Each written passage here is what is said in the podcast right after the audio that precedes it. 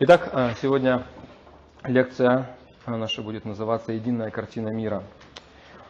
Э, это тема, которая, э, скажем так, обобщает все основные понятия, которых мы уже немного слышали. И единая картина мира обозначает такой взгляд или такая картина, которая включает в себя все основные понятия, лежащие в основе мира.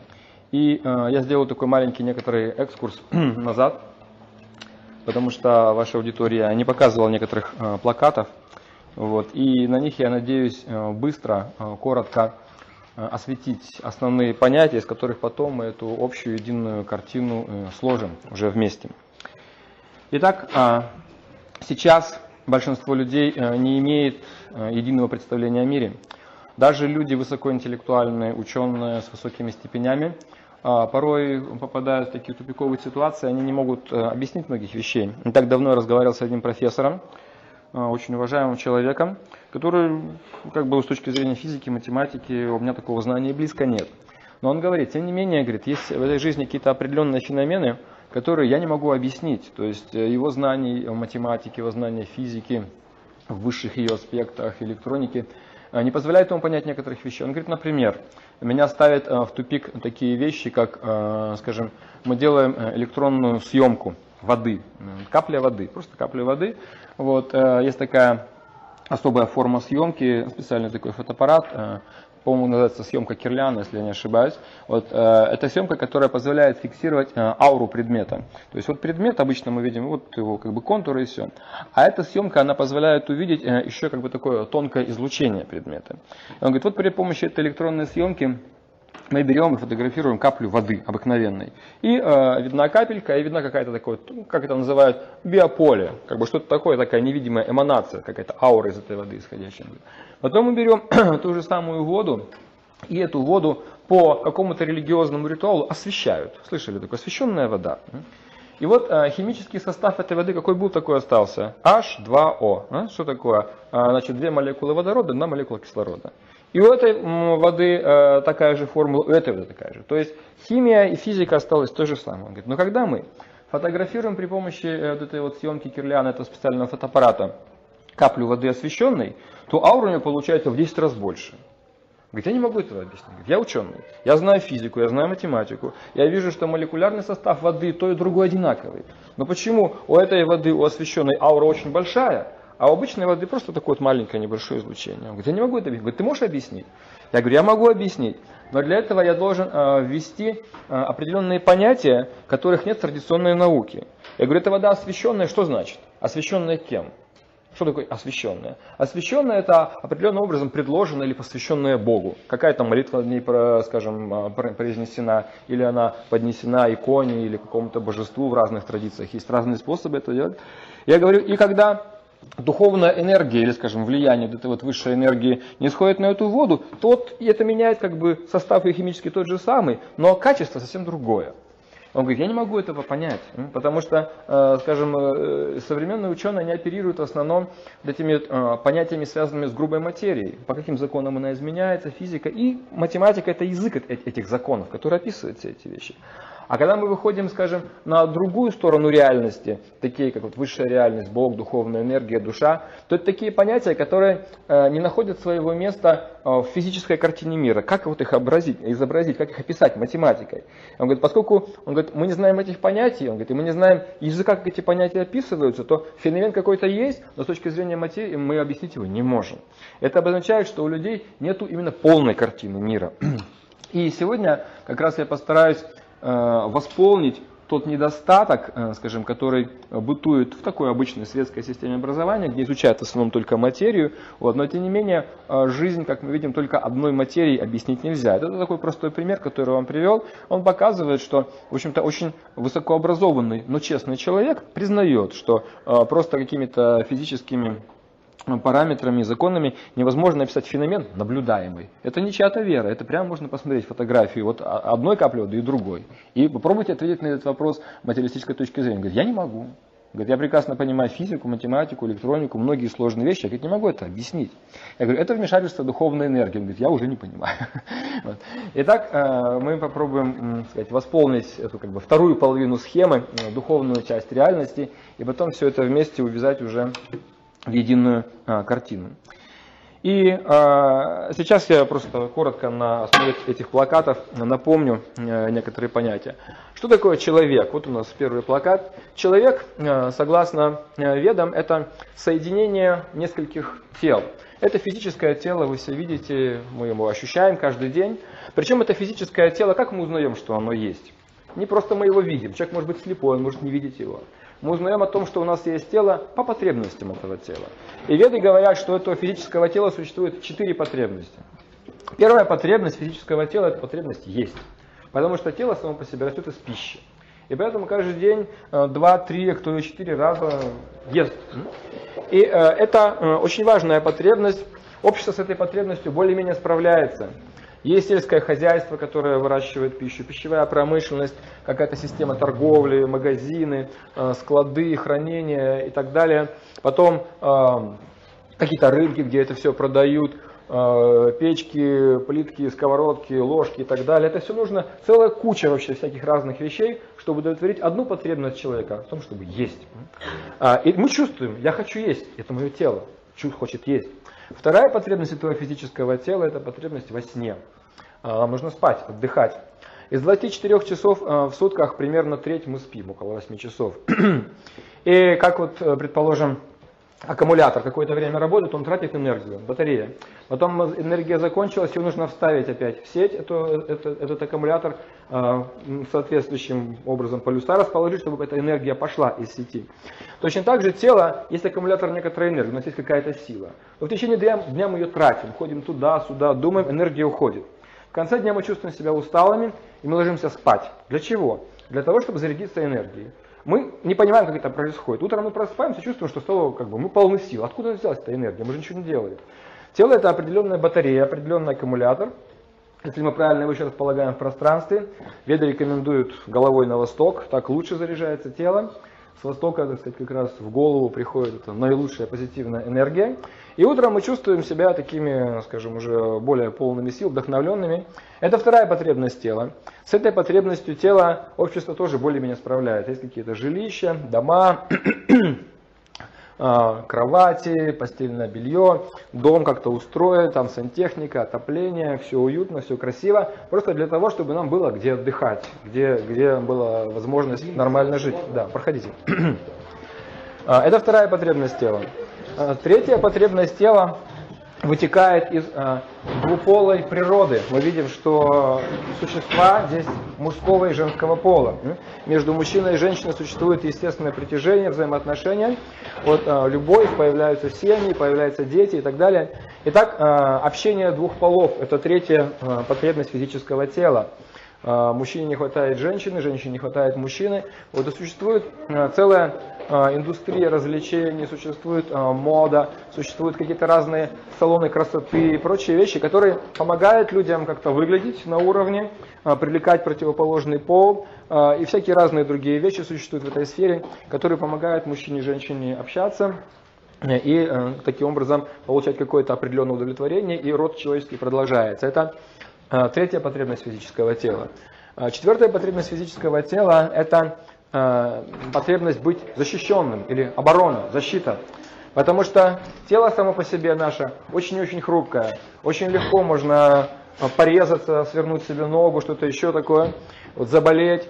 И поэтому мы видим, что в обществе есть медицина, страховка, какие-то, скажем, охранные агентства – а, внутренние войска от внутренних врагов, внешние войска от внешних врагов, а, газовые баллончики, какие-нибудь э, эти глазки в дверях, это все проявление чувства, безо... чувства как бы, опасности, мы должны быть защищенными, ключи, все эти э, замки э, и так далее. Это то, что помогает человеку как-то чувствовать себя более-менее безопасно, потому что тело это очень-очень хрупкое, еще раз напоминаю. Итак, это четыре потребности физического тела. И по этим потребностям мы чувствуем, что тело наше есть. Я ощущаю потребность. э, спать, я ощущаю потребность есть, я ощущаю потребность общения с противоположным полом, я ощущаю потребность быть защищенным. Это потребности физического тела. Но это не все. Это не все. Например, сюда вы пришли не для этих потребностей. Сюда вы пришли за знанием, за образованием, за каким-то общением, допустим. И это потребности не физического тела, это потребности тонкого тела. Вот здесь вот рядом с физическим, как такая вот э, тень, э, такой вот как двойник невидимый, это наше тонкое тело. Я называю его психическим телом. Разные традиции называют его по-разному. Эфирное тело, астральное, ментальное и так далее. Это наша психика. То есть это наш э, тонкий мир. Это то, о чем мы думаем, это наши вкусы, наши убеждения, наши стремления какие-то. И вот у этого э, тонкого тела тоже есть определенные потребности.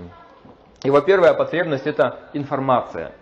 Когда вы встречаетесь друг с другом, спрашиваете, как дела, какие новости. То есть нужно знать, что это информация. Поэтому люди смотрят телевизор, слушают радио, общаются с кем-то. И так они получают определенное знание, определенную информацию и какой-то обмен еще эмоциональный. Дружба, какие-то такие вот отношения всякие существуют между людьми. Это потребности э, тонкого тела. И физическое тело, и тонкое тело являются временными аспектами нашего «я». Потому что было время, когда физического тела этого не было. Когда-то оно было в, состоянии, в небытие, потом состояние зародыша и так далее. Вот теперь это взрослое физическое тело. Но придет тот день, когда это тело перестанет существовать. Это очевидно все. Итак, это я, но это временный аспект нашего я, физическое тело. Точно так же тонкое тело, психика, это более стабильный аспект нашего я, но тоже временный. Потому что в течение жизни у человека меняются вкусы, меняются убеждения, меняются какие-то устремления, его уровень образованности, информированности меняется. То есть состояние этого тонкого тела э, тоже изменяется. Вот. И поэтому веды говорят, что физическое тело и тонкое тело – это аспекты нашего «я», но это меняющиеся, временные аспекты нашего «я». А они говорят, есть еще вечный и неизменный аспект нашего «я». И этим вечным неизменным аспектом нашего «я» является вот то, что здесь нарисовано с другого края, такая антиматериальная духовная частица, которую называют, по-простому говоря, душой, на санскрите называется на термином атма или джива. Отсюда происходит русское слово жизнь или живой, живчик, источник жизни. Итак, а вот эта вот э, антиматериальная частица или душа, она как раз является вечным и неизменным аспектом нашего я. А вот эти вот тонкое тело, физическое тело, это изменяющиеся временные аспекты нашего я. И у души тоже есть определенные потребности. Эти потребности вытекают из ее природы. И веды утверждают, что э, качество или свойство души – это вечность, знание и счастье. Или называют на санскрите сат, чит, ананда. Сат обозначает вечный, чит обозначает знание, ананда обозначает блаженство или счастье. И вот эти три потребности души – это то, э, сказать, что уже с чем общество справляется практически с трудом. Можно сказать, не справляется. И парадокс жизни состоит в том, что душа пытается реализовать потребность в вечности, в знании и в счастье через временное физическое тело, что невозможно. И это порождает чувство неудовлетворенности в жизни. Это порождает как раз тот самый вот парадокс, что мы потребности души не соответствуют возможностям тела. Тело очень ограничено. И поэтому люди пытаются эту проблему как-то решить. Как проявляется наше желание э, вечности? Мы хотим продлить свою жизнь. Мы желаем друг другу долгих лет жизни. Это что такое? Это проявление правды вечности души. Мы не смиряемся с идеей смерти. Идея смерти нам противна, неприемлема для нас совершенно. Потому что э, душа вечна по своей природе, сад вечная. И поэтому она ищет чего-то вечного, вечной ситуации, стабильности. Мы не любим изменения, мы любим, чтобы все было стабильно, хорошо, на века. А, чит, знание – это второй аспект души, и люди говорят, что знание – это сила, знание – это благо, без знания невозможно ничего, это, это несомненное благо. И люди пытаются знания приобретать. Но если их знание ограничит только знанием материальной реальности, это знание ограниченное. Только что опять он приводил пример этого профессора. Очень высокообразованный человек, но не хватает духовного знания, то есть неполное знание. Материальное знание не может дать полного счастья душе. Но что же говорить э, о самом счастье? Но просто подумайте, сколько реально позитивного счастья душа находит внутри этого физического тела. Допустим, возьмите просто мизинчик. Вот сколько э, интенсивного счастья в сутки он вам приносит. Ноль, понимаете? Но если вы его порезали, это большое страдание, понимаете? То есть на самом деле счастье как позитивную величину мы переживаем, душа в этом физическом теле очень-очень э, в небольшом количестве. В основном какие-то надежды. Вот, может быть, будет, потом, когда-нибудь, что-нибудь я получу. В основном какими-то грезами живет живое существо. А счастье, как такое позитивное ощущение, стойкое, такое всевозрастающее, это почти неизвестное состояние живому, суще, живому существу, душе вот здесь в этом теле. Вот, поэтому э, люди пытаются как-то жизнь улучшить. И существует два способа улучшить жизнь. А первый способ это как раз вот то, по которому идет, э, скажем, наше общество современное под руководством науки. То есть пытаясь материальную сторону развивать реальности. Вот это путь к счастью. Если вы помните лекцию о э, экологии, вот, то, в общем-то, да, мы развиваем науку, технику, прочие вещи, но оборотная сторона этого это то, что наступают всякие разные негативные э, эти там, побочные эффекты, и мы вместо счастья имеем множество разных страданий. И второй способ стать счастливым, это совершенно по-другому. Это принять определенные э, духовные технологии, духовные практики и стать счастливым внутри, стать счастливым духовно. Об этом тоже я а, говорил немного, когда рассказывал о нематериальных а, духовных источниках счастья. Итак, человек по ведам это соединение физического тела, тонкого тела и духовного тела или самой души. Как вот матрешка в матрешке. Открываешь одно, там еще, там еще в глубине. И вот это вот три единства есть человек. Но это еще не все. Вот здесь в центре плаката вы видите такую э, сияющую личность, от которой исходят две стрелочки. Одна в сторону души, другая в сторону вот этих двух тел, физического и э, тонкого. И эта э, личность называется на санскрите термином парам-атма, высшая душа или сверхсознание. Наверняка в психологии вы слышали такой термин, как э, подсознание. Подсознание это то, что находится в глубинах нашей памяти, это наш какой-то прошлый опыт, какие-то, может быть, уже ушедшие в такой пассив воспоминания детства, чего-то еще. То есть то, что находится под нашим сознанием. А надсознание или сверхсознание – это может быть новое для нас понятие. И э, сверхсознание присутствует в нашем теле, это можно понять э, по некоторым признакам. Как можно понять, что есть э, сверхсознание? А, каждый из нас ну, наверняка имел какой-то такой вот э, сверхчувственный опыт, э, как э, ощущение, шестое чувство, да, какого-то предвидения или предчувствия чего-то. говорят, шестое чувство. У человека пять чувств. Зрение, слух, обоняние, осязание, вкус, обоняние, сейчас зрение, вкус, слух, обоняние, осязание и что еще? Глаза, уши. Да, все, все правильно. Пять чувств я перечислил.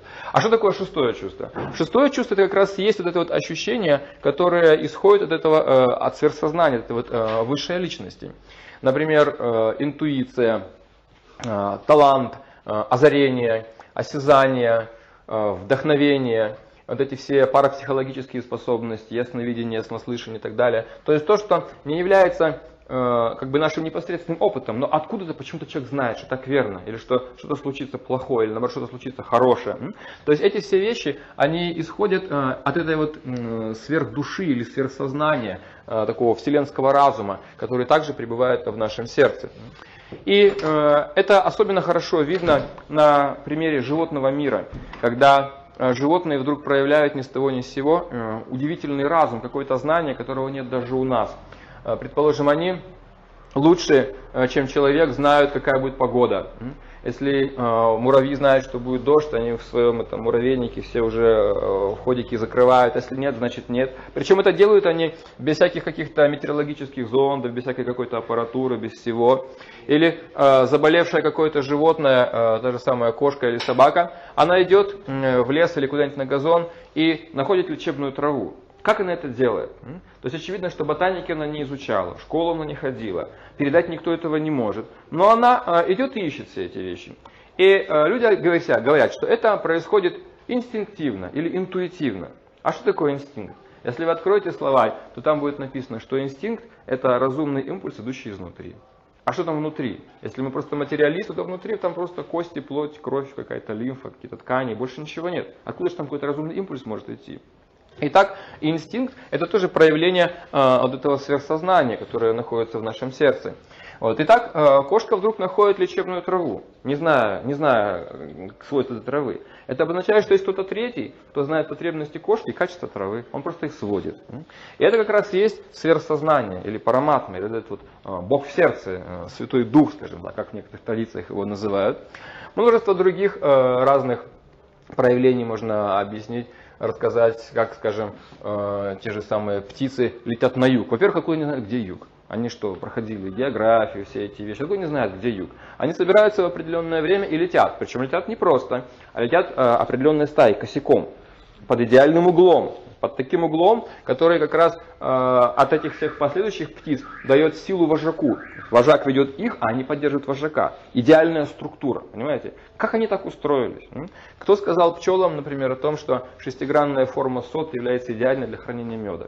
Какие они опыты проводили? Сейчас ученые только-только начинают открывать вот эти вот загадки пирамид, всех этих геометрических форм, которые обладают, оказывается, консервирующим эффектом. В пирамидах ничего не портится. Почему эти мумии так долго там хранятся? Там нет холодильника, а тепло, понимаете? Вот. И почему это хранится? Потому что эти геометрические фигуры, они определенным образом э, организуют пространство так, что то, что находится в этом пространстве, консервируется. И вот пчелы разработали, я думаю, что какие-то там были изыскания, это как-то так спонтанно все происходит э, идеальную форму сот, где хранится мед. Если мы будем изучать природу глубже, глубже, глубже, мы увидим, что там много разных тайн, там очень много разума в природе, откуда-то. Вот. И э, возникает вопрос, откуда все эти вещи? И веды объясняют, что природа наилучшим образом уже очень разумно организована, потому что э, в каждом атоме творения и в каждом сердце живого существа, кроме кроме индивидуальной души, есть еще вот эта вот а, высшая душа или сверхсознание. И так получается, что сама жизнь или само сознание исходит из антиматериальной частицы души, а поддерживает жизнь в теле вот это вот а, параматма или сверхсознание, потому что она отвечает за все а, очень сложные процессы, происходящие в нашем теле. Допустим, вы поели, и происходит процесс пищеварения. Это очень сложный процесс, очень сложный биохимический обмен. И он происходит без всякого вашего участия. Пищеварение или тот же самый метаболизм, обмен веществ. Это очень сложный процесс, который только-только сейчас ученые начинают понять, как это происходит.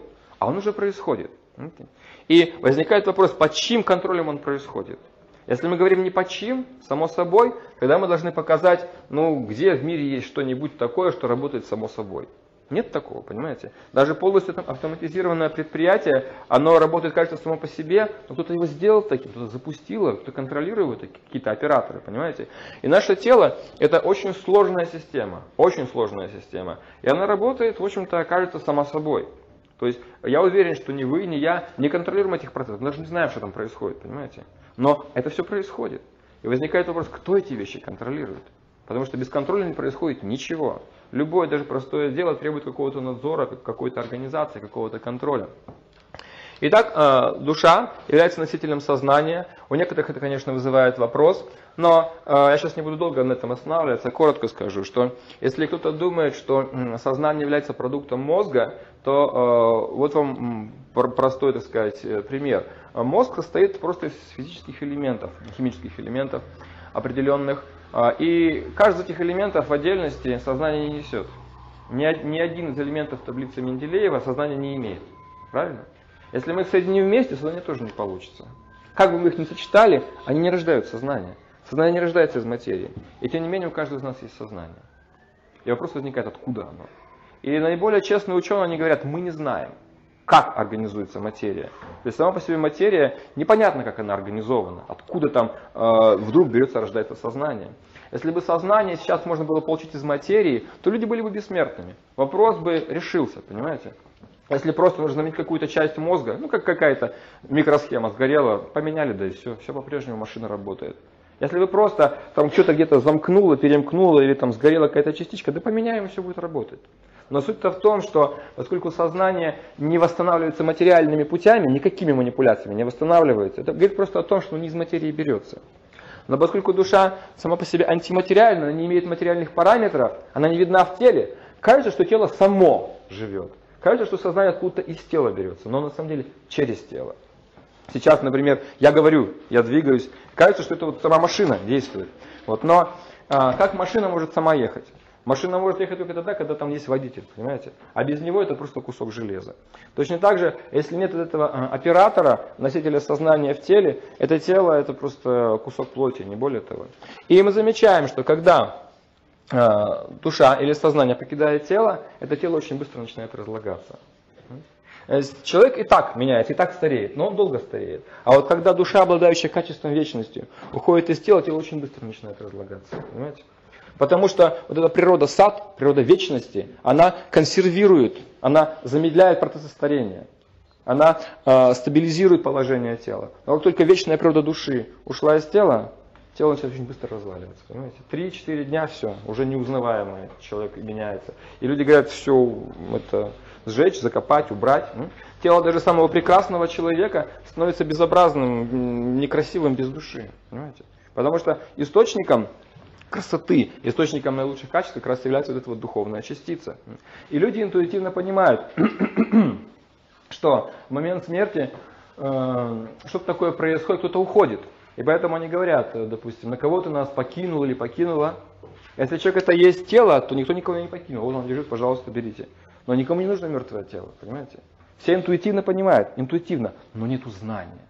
Знание ушло, понимаете? И даже э, материалисты, которые ни в Бога, ни в черта, даже они, если умирает родственник, отмечают 9 дней, 40 дней. Что они отмечают? Сколько он дней гниет? 9 дней гниет, 40 дней гниет. Какая разница, сколько дней гниет? Нет. Они отмечают интуитивно, понимаете, а путь души после смерти. Эти 9 дней и 40 дней – это процессы изменения тонкого тела, как оно было связано с физическим телом. Это, это, это этапы, когда отмирают некоторые части тонкого тела, которые были связаны с физическим телом. И поэтому людей поминают, желают им какого-то там Царства Небесного, чего-то еще. Это э, постепенные как бы этапы постепенного расставания души с телом. То есть на уровне каких-то обычаев, ритуалов, э, это как-то осталось. Но за всем этим э, ушло знание, понимаете? Вот. И поэтому э, необходимо это знание как-то, так сказать, компенсировать, остановить, чтобы это все было не просто каким-то пустым ритуалом, а чтобы это было очень четким, э, очень четким ясным э, знанием, пониманием. И так получается, что душа и сверхдуша или Бог это как бы два главных жизнеобеспечивающих фактора. Без них просто машина существует. И э, парадокс состоит в том, что об этих двух главных факторах, о душе и о сверхдуше, люди меньше всего знают. Понимаете? То есть о самом главном меньше всего. Физиология изучает физическое тело, психология изучает тонкое тело. Кто изучает душу и сверхдушу? Религия. А религия сейчас, как я уже говорил, выродилась во что? В веру. Потому что знание ушло. Понимаете? И так получается, что сейчас знание о самом главном практически отсутствует. И а, получается такая интересная ситуация, что пока душа находится в этом физическом мире, она находится в трех состояниях. Э, сейчас я коротко расскажу э, об одной схеме. Итак, значит, э, Бог, душа, материя – это такие основные компоненты. Мы начнем раскладывать этих всех вещей, общую как раз картину мира. Вот здесь вы можете себе такую схемку зарисовать. Верхний такой кругляшок, в нем вы пишете «Б» – это Бог, скажем, высшая организующая сила. По ведам Бог – это абсолютный источник всех энергий. Так Веданта Сутра его описывает. Там есть такой афоризм на санскрите «Ом джанмадия сиат ага». Абсолютная истина – это то, из чего все исходит. То есть источник всех энергий, неиссякаемый источник всех энергий. Это Бог. Итак, вот это, вершина треугольника. Далее, а второй значит, угол треугольника – это D, это душа. Душа. Она исходит из Бога. Вот от Бога такая стрелочка сюда идет, это душа у нас. Потом М – это материя или материальный мир, материальная природа. Итак, мы видим а, такой треугольник – вершиной которого является бок, э, верхний, верхний угол треугольника. Потом, скажем, вот здесь один угол э, левый, допустим, это душа, правый у нас будет это вот э, материя. И между этими тремя основными понятиями существуют определенные связи. Определенные связи. Вот посмотрим мы, как Бог связан с материей. Бог связан с материей через кала. Кала на санскрите это термин, который обозначает время. Кала Шакти, энергия времени. Итак, Бог связан с материей через время. Он воздействует на нее через время. Это обозначает, что э, материя постоянно меняется. Она существует во времени. Она существует во времени. И сама энергия времени это вообще что-то очень и очень сложное. Люди не понимают, что такое энергия времени. Мы только знаем, что время движется только в одном направлении. Оно все разрушает. Все поглощает время. Итак, э, энергия времени или кала-шакти – это то, через что э, э, Бог связан с материей. Изменяет он ее и как бы превращает здесь все в прах с одной очень четкой определенной целью. Для того, чтобы душа, душа, видя бренность материи, не искала в ней убежище. То есть он показывает, что она, он разрушает все, что мы строим.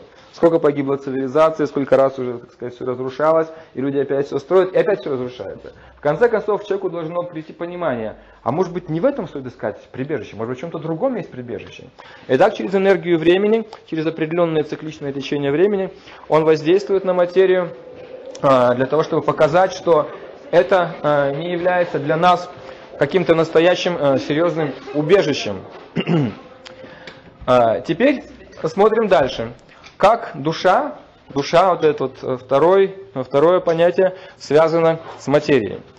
Душа связана с материей через определенные взаимоотношения, которые веды называют карма.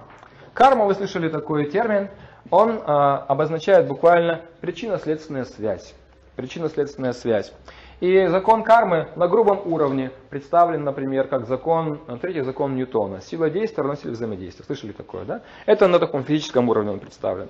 Но также карма представлена и на уровне моральной ответственности. Моральная ответственность обозначает, что человек, допустим, душа, берет и неправильно с материей взаимодействует.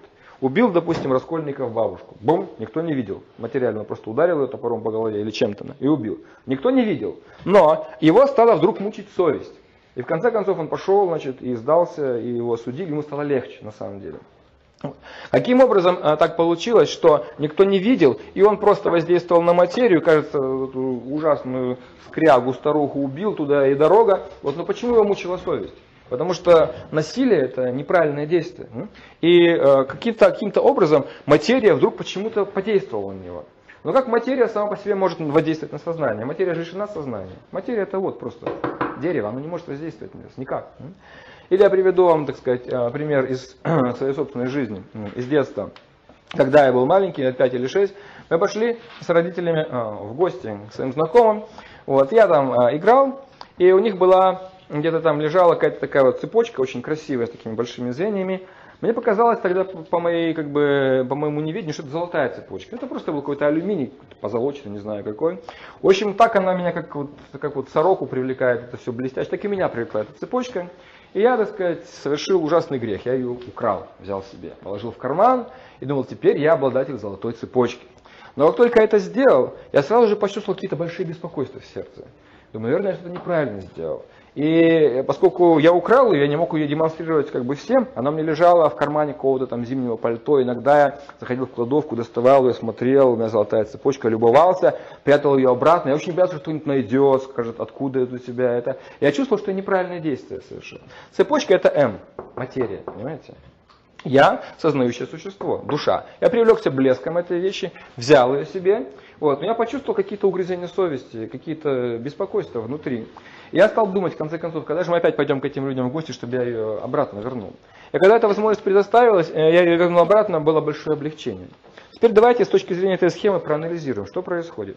Материя – это просто инертная, инертная энергия, которая не способна каким-то образом а, воздействовать на душу.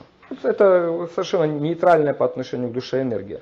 Но почему, когда я неправильно с материей себя веду, возникают какие-то определенные беспокойства? Потому что и материя, и дух завязаны на эту высшую личность. Они завязаны на высший источник. И поэтому э, материя не просто ничья, а она принадлежит Богу, она связана с Ним. И когда я беру что-то не свое, допустим, незаконно, нарушая какой-то закон, то это Он, это Он через материю дает определенные беспокойства. Понимаете? А если, скажем, верхней половины нету Бога, убрать, есть душа, есть материя. Как материя может воздействовать на сознание? Никак. Понимаете? Откуда это ощущение, что я поступил неправильно? Откуда эти угрызения совести? Это ли самый голос совести? Это то же самое. Голос этой же сферы души, того же сферы сознания. Итак, карма обозначает причинно-следственная связь. Я воздействую на материю, стрелочка в одну сторону, материя воздействует на меня. Но не сама по себе, а потому что она является инструментом в руках Бога. Итак, а, материя нужна для того, чтобы корректировать, показывать, я себя правильно веду или нет. И люди говорят, допустим, кто-то чем-то заболел, что-то еще там случилось, люди говорят, Бог наказал. Как они узнают? Через материю. Через материю это происходит. Итак, Бог связан с материей через время, а, душа связана с материей через карму, причинно-следственные взаимоотношения, и душа связана с Богом как? Связь обозначает йога. йога. Итак, Бог связан с душой как? Он дает душе все необходимое для жизни. Он дает ей знания, он дает ей необходимую материю, что там нужно, скажем, какие-то условия для жизни и так далее. То есть его отношения с нами проявлены. Поэтому эту стрелочку от Бога к душе я нарисовал сплошной линии. То есть он поддерживает нас. Он отец, он заботится о нас. Всегда эти отношения есть. Мы их осознаем, не осознаем, это не важно. Он всегда нас поддерживает. А вот наши отношения с ним, обратная стрелочка от души к Богу, я обозначил пунктиром. Потому что если мы не осознаем его, то мы ничего и не делаем в этом направлении. Мы не говорим ему ни спасибо, ничего, так сказать, не признаем его существование даже. Вот. Но потенциально у нас есть возможность эту стрелочку сделать пол, полной, так сказать, э, сплошной, не пунктирной, а реальные отношения могут быть. И это выбор души. Он, как правило, наступает тогда, когда душа разочарована в взаимоотношениях с материей.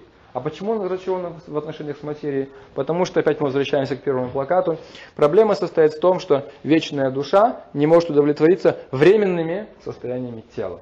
И поэтому, в конце концов, когда человек приобретает какое-то знание, какой-то опыт, он начинает искать чего-то другого. Это отношение с материей, он начинает переключаться на отношения с Богом. Это называется йога или религия, связь. Когда человек начинает находить убежище для души не в материальной природе, а в духовной природе. Потому что в духовной природе реализуются его потребности, вечное знание и счастье, три потребности души. В материи они не реализуют, здесь мы разочаровываемся, не, не получается это все сделать. А в духовной реальности получается. Теперь мы немножечко еще а, вернемся к, к материи. Душа имеет три потребности – вечность, знание и счастье.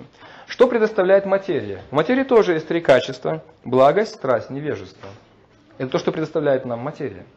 Ее называют три гуны или три качества основных. Благость, страсть, невежество. И вот на этом плакате мы видим, как эти три гуны представлены в виде трех таких личностей, как бы эти три гуна, три качества персонифицированы, три образа. А это люди, которые находятся под воздействием материальной природы, то есть как бы души, которые находятся под воздействием материи. И вот эти три качества, благость обозначена таким вот светлым цветом, желтеньким или белым еще обозначают ее, страсть обозначена красным и невежество таким вот а, темным, синим. И эти три качества а, манипулируют телами и сознанием живых существ. Как, предположим, кукольник дергает за эти все значит, ниточки, а, и кукла движется. Точно так же вот эти вот а, три гуны или три качества манипулируют нашим сознанием.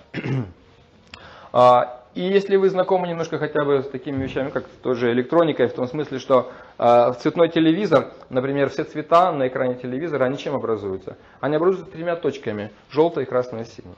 Вместе они находятся. Вот точек не видно. Видно только их последствия, все многообразие цвета и формы. Точно так же, как эти вот три цвета лежат в основе а, всех остальных цветов, желтый, красный, синий, все остальное перемешивается, уже получаются другие цвета. Точно так же эти три качества, благость, страсть, невежество, являются причиной многообразия разных комбинаций, разных состояний, разных, так сказать, э, настроений, разных форм жизни и так далее. Я приведу качества, которые рождаются у человека тогда, когда а, его сознание находится под воздействием гуны благости. Благость э, – это такая тонкая такая оболочка, тонкое покрытие для сознания. Благость проявляется в том, что человек а, осознает какие-то высшие законы, стремится к духовному, обладает знанием, чист, э, честен, э, ответственный, не совершает никакого насилия, как раз обладает такой вот полной, целостной картиной мира. То есть такой полностью позитивный персонаж. Человек находится в благости. А, и благость называется термином сатва. Отсюда происходит русское слово свет, светлый, сатвичный. А, вторая гуна или второе качество называется а, гуна страсти. Она называется на санскрите термином раджас. Отсюда происходит слово раш или по-английски rage, впасть в раш, то есть такое очень страстное состояние. И когда гуна страсти воздействует на сознание, как это проявляется? Человек очень амбициозен, а, очень страстен, очень раздражителен, очень радуется, когда успех приходит, очень огорчается, когда неудача. Он готов ради своего наслаждения где-то даже обойти закон, очень энергичный, такой творческий. То есть у страсти есть кое-какие хорошие качества, кое-какие плохие качества. Вот, итак, гуна страсти. Гуна невежества обозначает медлительность, а, излишний сон, привязанность к интоксикациям, человек не может бросить пить, курить, наркотики, что-то еще. А, его любимая так сказать, фраза это потом, завтра, успеется, с понедельника, с первого числа, еще что-то такое. Это люди, которые вечно о чем-то мечтают, никогда своих планов э, не осуществляют, в жизнь не переводят. И это люди такие склонные к разрушению, к депрессивным состояниям и так далее. Если раджас, страсть, склонность к стрессовым состояниям, потому что много хочется всего и не все получается, то невежество это меланхолия, депрессия, вот, вот такие вот вещи. То есть негативное такое состояние сознания. И э, Веда еще описывают эти вот э, три состояния сознания под разными гунами так. Они говорят, что когда э, сознание человека находится под воздействием невежества, гуна невежества, это называется сон без сновидений. Представьте себе глубокий сон. Когда вы спите и настолько глубоко погрузились, что даже вы не понимаете, что вы спите. Сон без сновидений. Вы есть, но вы не понимаете, что вы есть. Или, предположим, такие живые существа, какие-то мельчайшие микроорганизмы, какая-нибудь инфузория, туфелька, она есть, но она свое собственное бытие не осознает, понимаете? Вторичной рефлексии нет. Она есть, но не понимает, что она есть. Как вы в состоянии глубокого сна. Полностью себя забываете. Итак, состояние в невежестве это сон без сновидений, когда чистое невежество, чистое. Когда на сознание воздействует гуна страсти, это называется сон со сновидениями. Сон со сновидениями обозначает, что вы, допустим, студенты, и вы лежите у себя дома в кровати, спите, и вам снится, что вы уже великие, допустим, актеры это замечательного театра, или вы стали деканами факультета или чего-то еще. Это обозначает, что вы видите то, чего пока нет. Сон со сновидениями. И когда вы просыпаетесь со сна, вы думаете, о, приснилось, как было хорошо, а на самом деле все не так хорошо. Или какой-то, наоборот, кошмар приснился, вы просыпаетесь и думаете, ну, слава Богу, что это был всего лишь сон. Итак, сон со сновидениями – это когда мы думаем о себе то, чем мы не являемся. Например, а сейчас большинство людей как раз находится в состоянии гуны страсти. Душа думает, что она тело. Она телом не является, но она думает, что она тело. Это это сон со сновидениями. Мы считаем себя физическими телами, понимаете? Хотя, в общем-то, понять, что мы не тело, достаточно просто. Даже мы говорим о себе так. Мы говорим, допустим, вот это моя рука, это моя нога, это голова, это мое тело. Мы не говорим я, рука, я, нога, я, голова, тело. Не говорим так, что я тело. Мы говорим мое тело. Если все это мое, вопрос, а где я? Если все это мое. Вот это мой портфель. Я же не говорю, что это я. Это мой портфель. То есть также это мое тело. Если это мое, то где же я, владелец всего этого? И люди говорят, ну я, я, я, вот я здесь, я, в грудь себя бью. Да, действительно, душа здесь, в этом месте, в районе сердца. Вот, то есть по многим разным признакам мы начинаем понимать, что человек это э, не тело, человек это нечто э, внутри тела. Так вот, когда под воздействием гуны страсти человек, э, душа считает себя телом, это называется солнце сновидения. Третье состояние в благости называют его пробуждение. Когда вы в своей постели проснулись, еще переживаете свой сон, думаете, слава Богу, что весь этот кошмар был всего лишь сном. Это пробуждение называется. Итак, э, третье состояние сознания в гуне благости называется пробуждение душа пробуждается. Но мало пробудиться. Нужно встать, пойти помыться и начать действовать в пробужденном состоянии. Если вы не встали, думаете, еще пять минут, можно опять в сон погрузиться и опять что-нибудь такое про себя увидеть. Итак, а, гуна благость это пробуждение. Когда человек начинает понимать, что душа и тело это разные вещи. Но мало теоретически эти вещи понимать. Нужно начать действовать как душа. Тогда наступит четвертое состояние сознания, вот это вот самое высокое, называется трансцендентное или антиматериальное состояние сознания. Когда душа не просто начала просыпаться, а проснулась и стала действовать как душа. И согласно ведам, смысл человеческой жизни как раз состоит в том, чтобы вырвать душу из-под этих вот трех состояний сознания материальных и поднять ее в духовное трансцендентное или антиматериальное состояние сознания. То есть душу перевести сюда, духовное измерение, связать ее полностью с Богом. Для этого существуют в обществе различные религиозные процессы, которые поэтапно, постепенно душу к этому состоянию сознания и приводят. Теперь мы посмотрим, а, что происходит с человеком до тех пор, пока он э, не перешел в духовное состояние. Сейчас большинство из нас находится все-таки как души убежище в материи. Теперь мы посмотрим, какого же рода убежище материя предоставляет нам. Вот у нас следующая схемка. В центре просто можете написать «Я». Это «Я», это как раз есть вот эта вот самая душа. «Я». Итак, «Я». Э, первая среда обитания, которую предоставляет мне материя, это что такое? Ум и тело. То есть вы я делаете, окружаете первой окружностью, вокруг я рисуете первую окружность и пишете здесь ум и тело. То есть это тонкое тело и физическое тело. Где бы ни находились, а, в первую очередь мы всегда находимся внутри своего собственного ума и тела. Итак, душа сначала покрыта оболочками тонкого тела, ум и физического тела. Это первая среда нашего обитания. Мы все живем в тонком уме, внутри, и мы смотрим на мир через призму своего ума, своих убеждений, своих вкусов, своих пристрастий. Итак, я живет в оболочке ума и тела. Это первое убежище, которое нам предоставляет материя.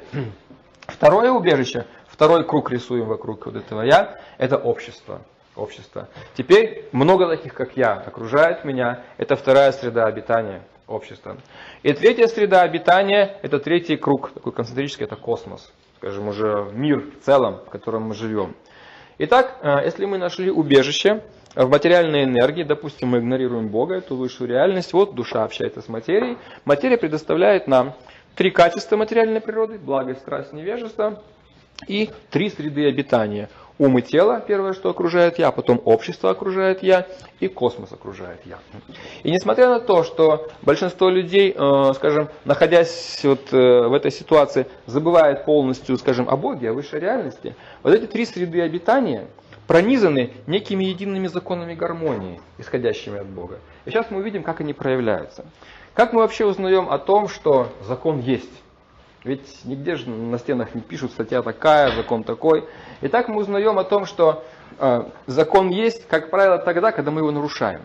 Если вы, допустим, стали перебегать улицу не в том месте, раз, милиционер свисток свистит, понимаете? Вы узнали, что вы нарушили закон. Говорите, там, господин, товарищ, пожалуйста, я так спешил, ну простите меня, там, или вот вам там, 50 рублей, что-нибудь отстаньте от меня. То есть мы узнаем о том, что есть закон тогда, когда мы его нарушаем.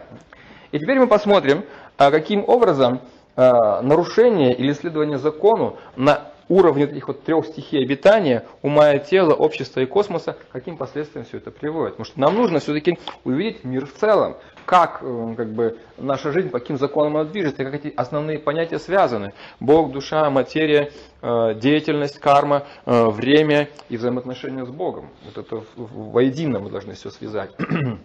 Итак, я живу внутри ума и тела, первая среда обитания.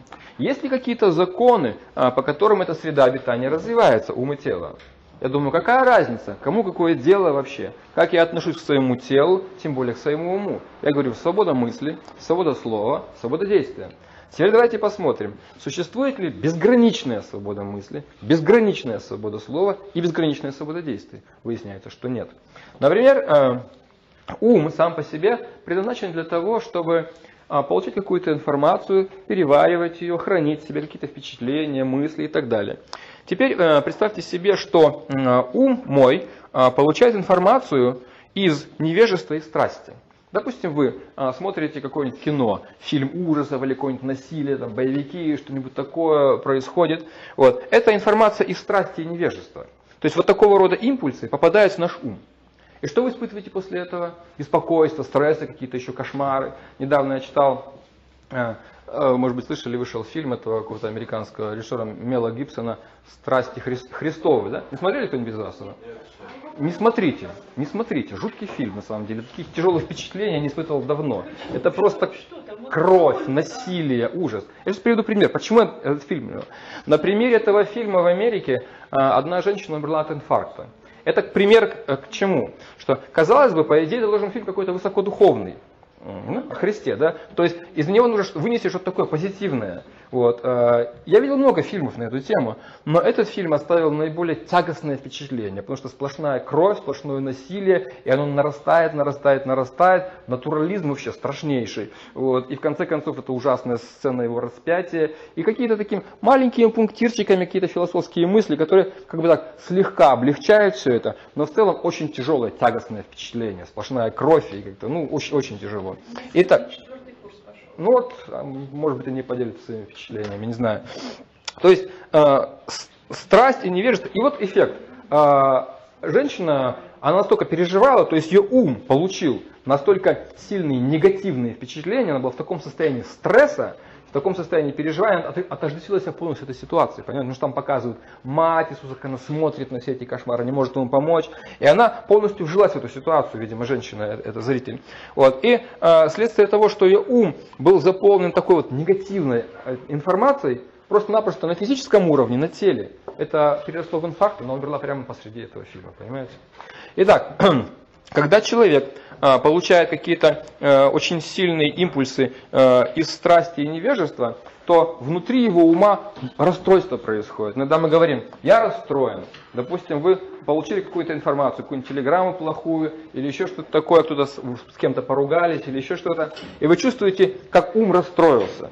Это то же самое, что, предположим, в тело вы не ту пищу поместили. Если вы какие-нибудь смешали несовместимые продукты или что-нибудь несвежее съели, у вас начинает там внутри все бурчать, и в конце концов вы испытываете большие проблемы. А, туалет, туда-сюда. Вот. Это обозначает, а, с телом неправильно обошлись неправильно обошлись, и расстройство произошло. Вот точно так же расстройство ума и расстройство тонкого тела происходит тогда, когда э, слишком много информации из страсти и невежества поступает туда. Когда, допустим, какая-нибудь реклама постоянно бомбардирует ваше сознание, и вы смотрите и вот видите, ой, это хочу, то хочу, то хочу, а денег нет, не хватает. И вот вы много чего хотите, но, но немного можете. И это вызывает чувство какой-то зависти, разочарованности, недовольства и так далее.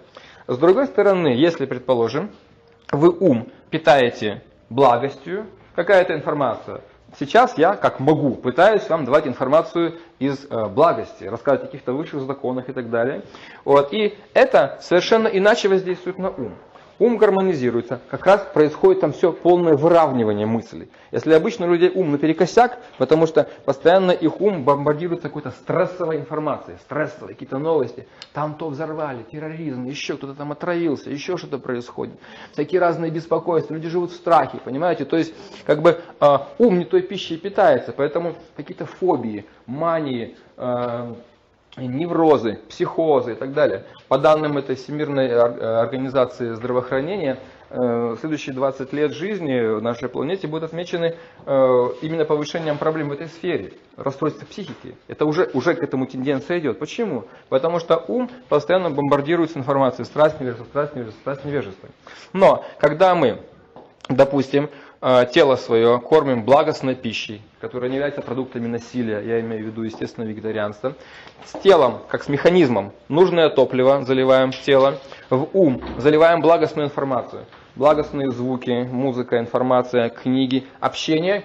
Ум стабилизируется, тело стабилизируется, здоровое. Итак, мы видим, что хотя у нас есть свобода, что угодно читать, что угодно смотреть, что угодно слушать, как угодно общаться и что угодно есть, свобода такая есть. Тем не менее, существует какой-то незримый закон гармонии, который показывает нам, ты переходишь эту границу, и у тебя возникают проблемы в этой сфере, в уме и теле.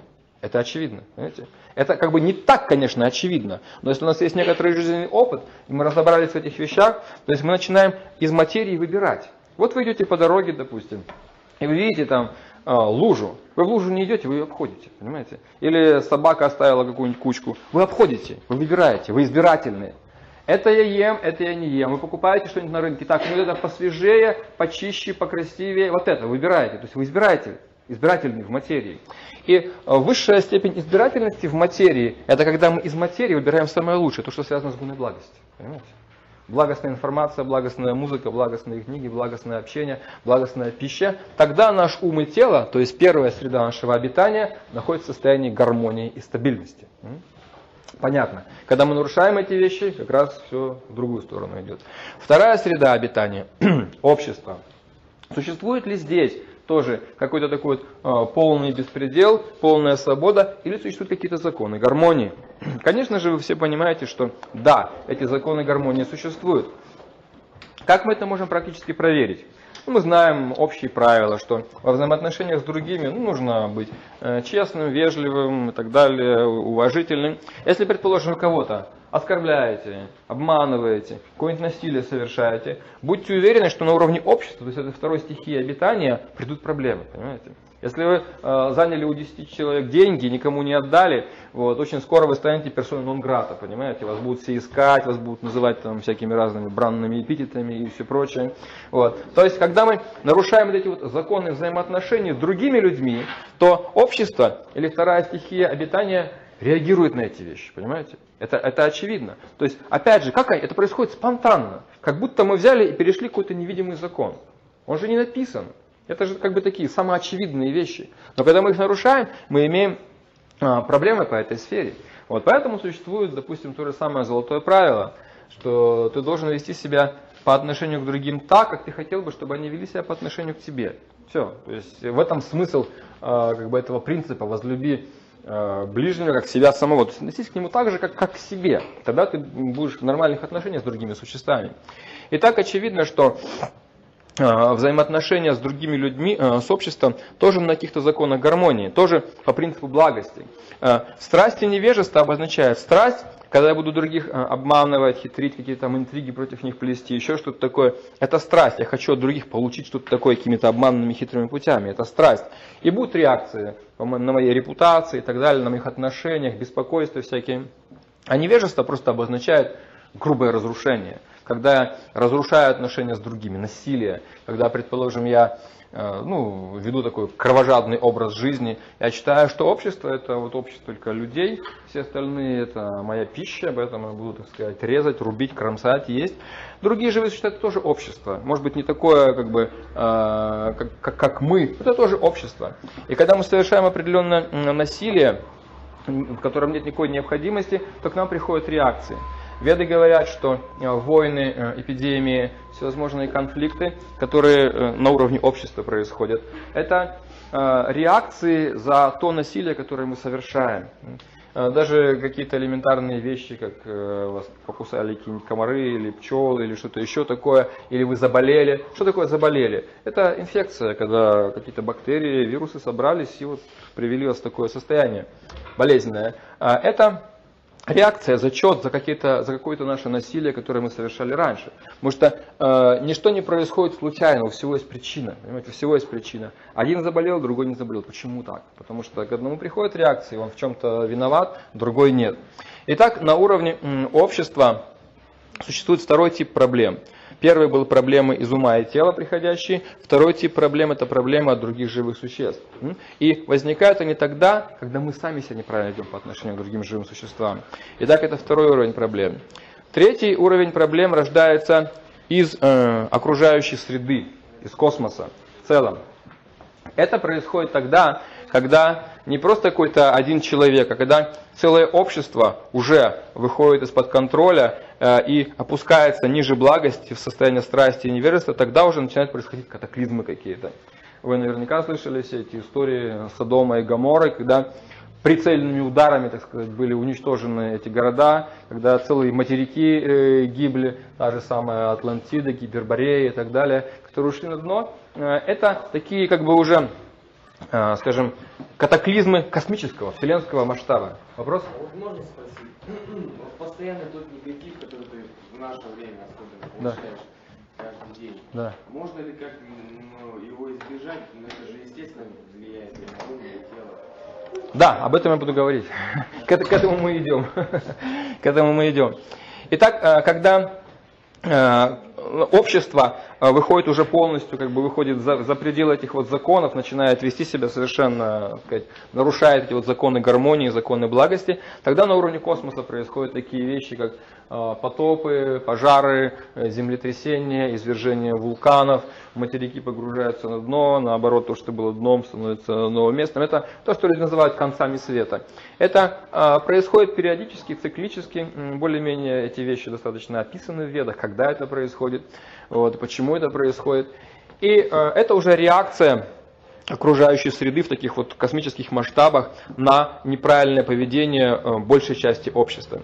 Итак, мы видим одну интересную вещь, что все три среды, стихии обитания – ум и тело, первое, общество и космос пронизаны единым законом, и все эти три стихии обитания э, как бы э, приглашают человека жить по уровню благости.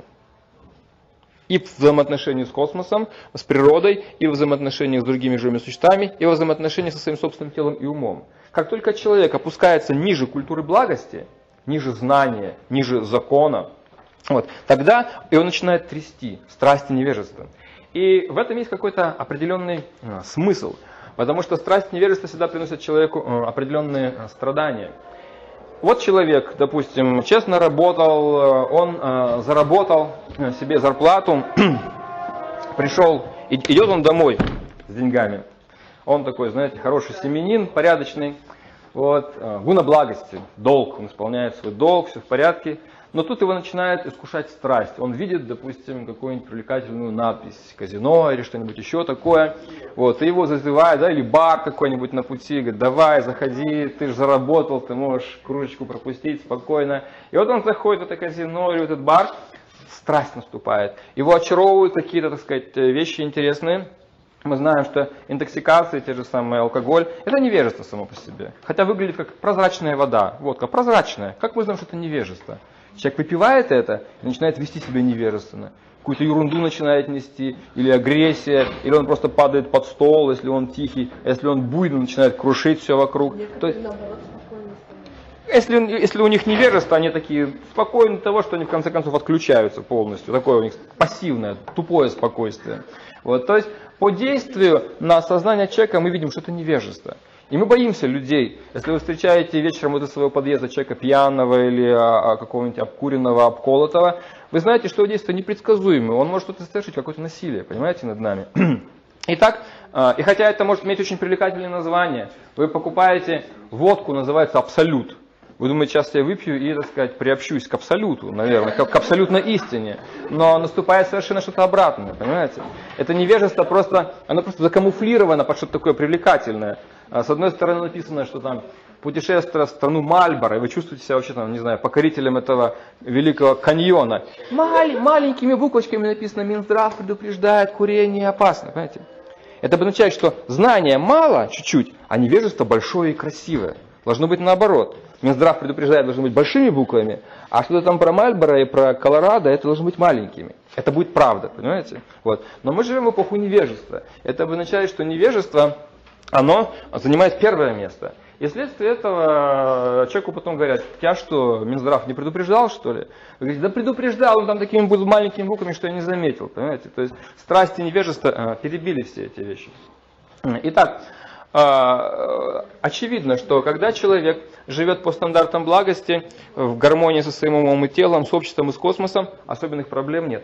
То есть что? Он получает максимальное благо от материальной природы, высшее качество, благость. И в этом состоянии благости, самое это главное, для чего нужна эта благость, в этом состоянии ему легче осознавать свои отношения с Богом. Это, это самое главное преимущество, почему благость предпочтительнее. Когда человек живет по стандартам невежества и страсти, во-первых, он берет низшие качества из материи, его материальная жизнь более низкого качества. И также в этом состоянии невежества и страсти ему очень трудно осознавать свою связь с Богом. Понимаете? Поэтому пребывание в благости обладает э, двойным эффектом для человека. Оно дает ему возможность наивысшего стандарта материальной жизни, потому что благость это высшее качество среди всех материальных, и предоставляет ему хорошие перспективы духовные. А если человек выбирает из материи низшее, страсть и невежество, это и ниже его качества материальной жизни, и хуже его духовной перспективы, потому что в невежестве и страсти очень трудно понять Бога, тем более какие-то отношения с ним развивать. Вот, поэтому вот эти вот три стихии э, обитания пронизаны этим законом благости. Ты должен жить по, по, по признакам блага, по принципам благости. Теперь возникает вопрос, где же ее взять-то? Вот, вот ваш вопрос, потому что сейчас так много негатива, столько всего. И э, как же из всего этого выбраться? Люди сами понимают, что да, это что-то не то, ненормальное состояние.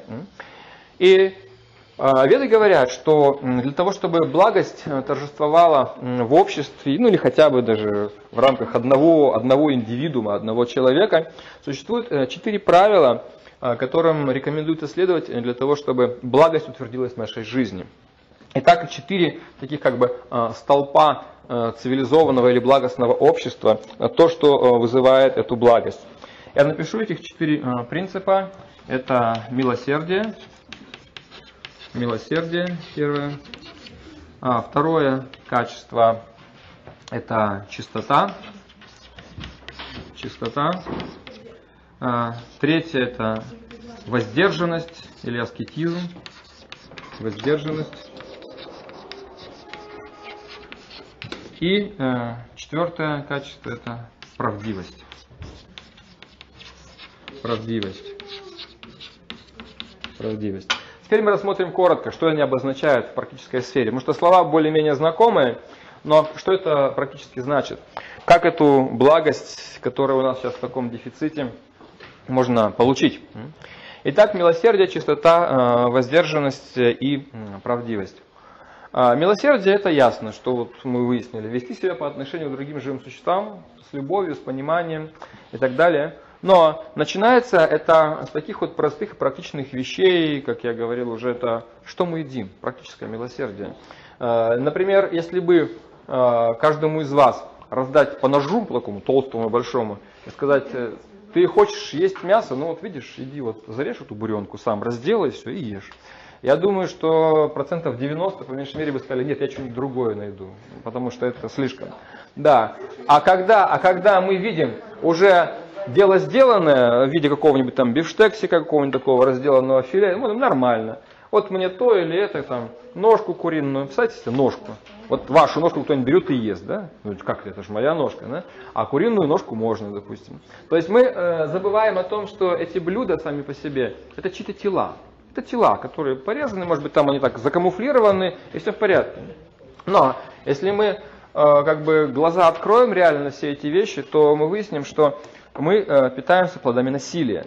И если, э, скажем, это живое существо убивали, то оно испытывало боль, страх, гнев, когда его убивали. И вот эти вот э, гормоны, они поступали в плоть этого живого существа, и потом, когда мы все это едим, это возвращается к нам и человек становится тоже таким э, агрессивным, э, кровожадным э, и так далее. То есть это все отравляет такими как бы тонкими ядами нас. Ну, про другие вещи, которые связаны с с этим, э, с мясом и так далее, я говорить не буду. Это вегетарианство отдельная тема, э, она, она сейчас у нас не является как бы главной.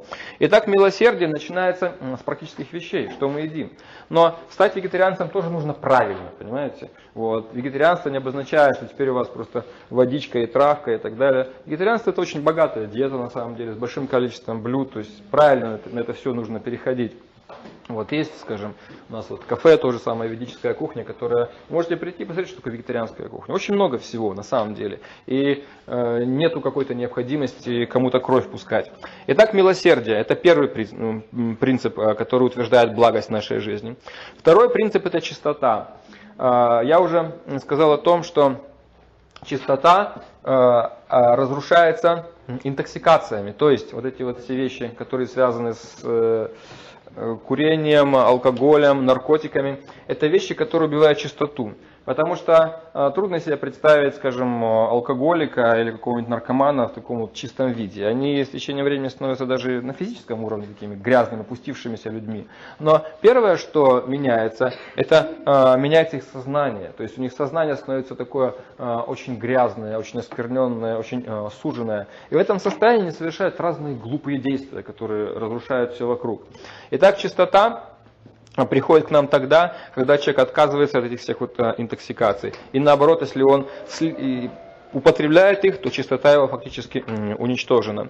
Также чистота э, обозначает, э, кроме внутренней чистоты, внешнюю чистоту. Веды рекомендуют каждый день, ну, я надеюсь, что все, так сказать, умываются, чистят зубы, об этом мы не говорим, вот, но веды рекомендуют, на самом деле, полное омовение тела каждый день, если есть такая возможность.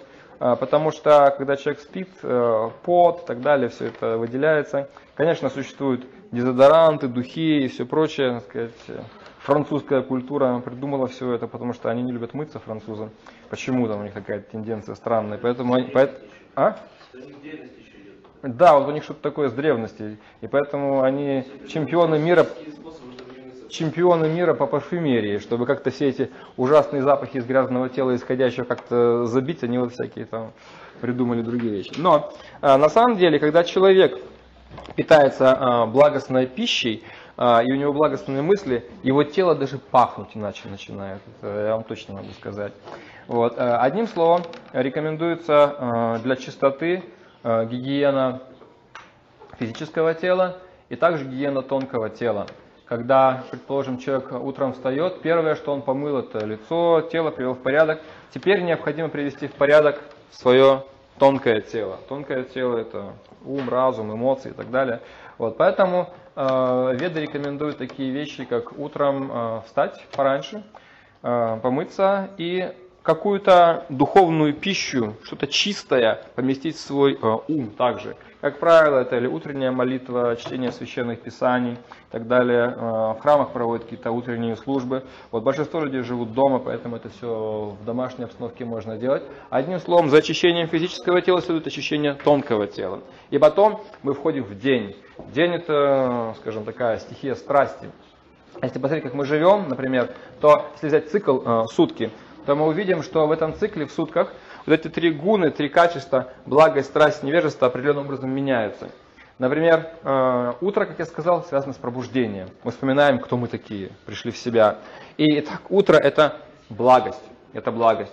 И Веда рекомендует вставать лучше до восхода солнца, хотя бы за час до восхода солнца. Это так называемое брахма мухурта, или такое вот благоприятное время для духовного очищения.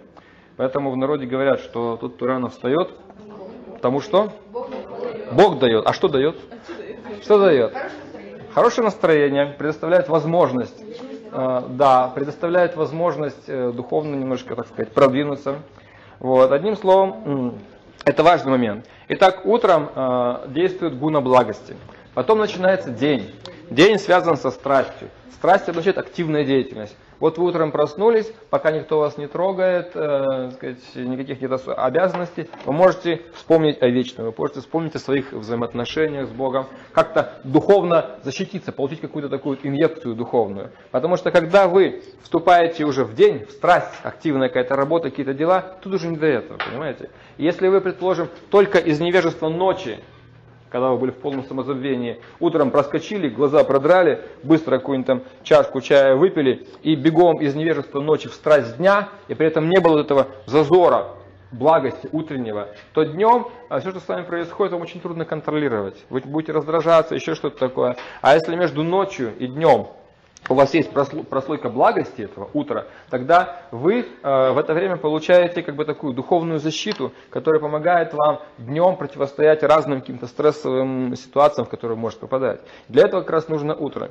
Итак, э, утро это пробуждение, благость, потом идет день, страсть, в конце дня мы устаем, и ночь это начать невежество, мы выключаемся, самозабвение, бум, все, мы отключились совершенно. Утром опять наступает э, благость, страсть, невежество. Так движется день. И поэтому э, мы каждый день бываем э, в благости, страсти и невежестве. И если в нашей жизни совсем нету вот этой прослойки даже благости хотя бы, хотя бы, тогда очень тяжело. Тогда страсть, невежество завладевают нами. И как в порочном круге мы говорим, я полностью вообще распят на этих проблемах, на этой жизни и вообще непонятно что. Вот. Поэтому Принцип чистоты э, очень важен для того, чтобы вызвать благость к нашей жизни. Э, третий, третий принцип воздержания. Это вам не понравится, но я все равно скажу. Потому что молодые люди обычно эту тему не любят слушать. Э, да, воздержание это э, связано э, с половой жизнью человека. Э, она является э, неизбежной частью проявления э, двуполой природы мужчины и женщины. Поэтому между ними существуют эти взаимоотношения. Но веды говорят о том, что эта сфера деятельности должна быть поставлена в определенные рамки культуры. То есть, например, она должна быть поставлена в рамки семьи. То есть, для этих взаимоотношений существует семья. Если эти вещи происходят а, вне брака, то это чревато всякими разными проблемами, которые мы сейчас не будем обсуждать. Вот. А, я просто хочу сказать, что когда, скажем, человек слишком сильно в этой сфере проявляет активность, тогда немножечко начинаются у него проблемы с головой. Вот, да, такая, такая шутка есть, надеюсь, никто не обидится. Как этот сам, Бог сказал Адаму, говорит, Адам, у меня для тебя, говорит, есть две новости. Одна, одна хорошая, другая плохая. Вот, он говорит, какие новости? Он говорит, ну давай, с хорошей начнем. Он говорит, ну хорошая новость говорит, в том, что я тебе дал мозги, чтобы думать, размышлять, э, разумно жить. А с другой стороны, я тебе дал гениталии, половые органы, можешь наслаждаться. Он говорит, ну хорошо, а какая же плохая новость? Он говорит, плохая новость говорит, в том, что эти две вещи, они не работают одновременно, либо одно, либо другое. То есть, когда человек начинает э, злоупотреблять, э, этими всеми вещами, тогда не хватает сказать, энергии мысли, энергии чистоты, энергии сознания. Потому что тело человека представлено как такой вот, семиэтажный дом, система, семь чакр, семь энергетических центров существует. Если, предположим, в семиэтажном доме вода под давлением находится, если на первом этаже все краны полностью открыть, все, До последнего этажа вода не дойдет просто-напросто. Точно так же, если, скажем, эти вот э, низшие чакры, связанные с половой деятельностью человека, полностью открыты, то есть все уходит через низ, то доверху просто не хватает энергии. Вот все. Обесточивание происходит э, сознания человека. Вот, поэтому э, воздержанность является обязательной частью человеческой культуры, по меньшей мере для тех людей, которые хотят двигаться сюда, наверх, э, в духовные сферы. Вот, и поэтому в каждом обществе существует институт брака, э, который эту деятельность определенным образом оккультуривает. И для тех, кто, так сказать, еще более духовно ориентированным, даже в этой сфере они как бы, постепенно идут к тому, чтобы как бы, с течением времени, естественно, чем выше духовная культура, тем больше вожделение человека превращается в любовь к Богу, потому что одна и та же энергия. Вот, и постепенно он отказывается от всего этого. Святые люди, как правило, они полностью аскетичны. Но к этому нужно прийти, потому что энергия любви к Богу, это, если она не реализуется, она здесь просто-напросто превращается в вожделение к материальным всем объектам. И духовная жизнь обозначает обратно вожделение в любовь трансформировать. Итак, э, этот третий принцип э, воздержанности э, тоже рождает благость. И четвертый принцип – это правдивость. Правдивость – это приверженность истине. Правдивость – это не только, что, например, вы сознались в том, что вы там что-то такое неправильно сделали – вот. Это такая мирская правдивость. В высшем смысле правдивость или истина, да, мы уже сейчас заканчиваем. Высшая э, правдивость – это э, осознание вот этой вот полной картины мира и открытость этого знания другим. Когда от нас скрывают истину, причем целенаправленно скрывают. Это как раз и есть нарушение принципа правдивости. Мы жили в стране многие годы а, атеистической, которая скрывала истину. То есть принцип правдивости очень активно нарушался. И людям было вообще не вдомек о существовании какой-то высшей реальности, понимаете? Более-менее сейчас эти вещи стали доступны. Вот, но тем не менее, а, в сфере духовности достаточно много тоже разных э, спекуляций, когда как будто это вот истина, правда э, скрывается или ограничивается. И люди страдают от этого, потому что истинного знания э, о правде очень мало. И люди привыкли к тому, что их обманывают от продавцов на рынке до политиков, понимаете? То есть они привыкли быть скептиками от этого постоянного обмана, от нехватки, от нехватки правдивости. Итак, честность или правдивость на материальном уровне это одно, но также э, честность имеет свое практическое воплощение. Если я понимаю картину мира, откуда все берется, все исходит от Бога, то честно поступать это если он мне все дал, то ему все и посвятить. Это будет честность ее высшей ипостаси. Это чистая духовная честность. И когда человек живет э, по такому принципу, тогда благость э, воплощается в нем. Итак, для того, чтобы вот эта вот благость э, в нашей жизни восторжествовала, человек, веды рекомендуют человеку понять эти четыре принципа. Милосердие, чистота, воздержанность и правдивость. Это дает человеку высшее материальное качество, благость и дает ему хорошее духовной э, перспективы. И когда, когда душа начинает общаться э, с Богом, то у Бога тоже есть три аспекта. Заметьте, всего по три. У души три качества, вечное знание, блаженство. У материи три качества, благость, страсть, невежество. И у Бога три аспекта. Первый аспект Бога, который примерно все о нем догадываются, это безличный свет. Все согласны, что Бог это свет, какой-то такой вот светящаяся какая-то субстанция. Это многие понимают. Второй аспект Бога – это вселенский разум, или это вот сверхсознание, Бог сердца, который пронизывает собой все. Каждый атом, э, каждое сердце – это более, более глубинный э, аспект понимания Бога. И третий аспект, который мало кто знает, это Бог как высшая личность, как эталонная личность, из которой исходит все. Это наиболее трудный и эзотерический для понимания аспект Бога. Потому что когда мы говорим личность, значит мы ограничиваем сразу Бога. Потому что здесь все личности ограничены. Вот, поэтому э, это как бы такая великая тайна, к ней не так-то просто прийти. Вот, но э, через э, очищение, через эту вот жизнь в благости, через развитие духовного знания, эта э, высшая личность открывается нам. И вот теперь во взаимоотношениях с тремя аспектами Бога, безличный свет, вселенский разум и высшая личность, реализуются три качества души. А, когда мы осознаем безличный аспект Бога, свет, а, вечный, беспредельный, реализуется аспект вечности. Я такой же светящийся и вечный, как Он.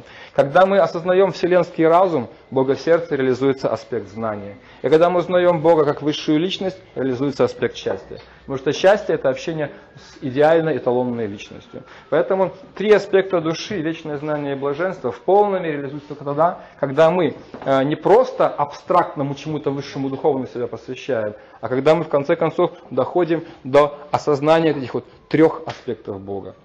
В этих трех аспектах Бога реализуются три аспекта души. Итак, мы получаем как бы такую полную, единую, целостную э, картину, в которой сейчас мы можем увидеть себя, свое положение и э, сделать как бы выбор. Вот душа материя, вот душа Бог. Если невозможен э, сразу переход сюда, значит возможен постепенный переход. Э, и Священные Писания дают целую кучу различных советов о том, каким образом человек может э, постепенно построить свою жизнь, чтобы сначала подняться до э, качества благости, и в этом состоянии благости уже легко и без проблем сказать, развить свои э, взаимоотношения с этой высшей личностью. На этом я закончу. Время наше почти истекло. У нас несколько... Да. Несколько минут есть на вопросы. Да. Да, пожалуйста. Вы говорили по поводу похорон и погребания да, человека. Я хотела узнать, а как правильнее да, по религии? Хоронить в землю или сжигать? А, существуют разные традиции, есть несколько как правильнее. А, в той же самой Индии есть э, люди, которых помещают в самадхи, это в землю, когда тело закапывают, только там не гробы используют, там а, это тело их э, как бы э, солью, солью покрывают, то есть консервируют, э, солью покрывают это тело, помещают его, причем они там не кладут, а сажают человека в позу лотоса, вот, по направлению к какому-то святому месту или там на восток куда-нибудь, вот, это называется самадхи, ну там некоторые самати называют, изначальный термин самадхи на санскрите. Самадхи на санскрите звучит. А это самати это уже несколько такие тибетские формы произношения этого слова. Самадхи Адхи буквально обозначает сама то же самое, английское same, а адхи обозначает сознание. Сама адхи это то же самое сознание, что и в духовном мире. То есть э, человек, достиг состояния самадхи, самадхи, это тот, кто как духовное существо осознает свою духовную природу, связь с Богом. Это называется самадхи. Итак, э, святых людей помещают в самадхи. Обычных людей, достигших святости, их кремируют, как правило. Вот, потому что, скажем, э, они ну, может быть, еще их, их, их плоть не такая как бы освященная, как у этих личностей. Вот. И для того, чтобы быстрее разорвать души отношения с телом, чтобы не было этих таких болезненных связей, чтобы не было этих кладбищ, обитателей духов, вот, которые отравляют землю трупными ядами, просто тела кремируют. Говорят, что когда человека сжигают, душа умирает. Ну, в смысле, она еще не приходит в другой раз на землю. Кто говорит? Ну, в смысле, я такое слышала, я поэтому вас спрашиваю. А, душа не обладает способностью умирать, она бессмертна, ее качество сад, вечность. Вот, поэтому это не соответствует реальности. Нет. А еще, простите, пожалуйста, да. я чуть-чуть не понял, не расслышал. Без снов, когда спишь. Совсем плохо.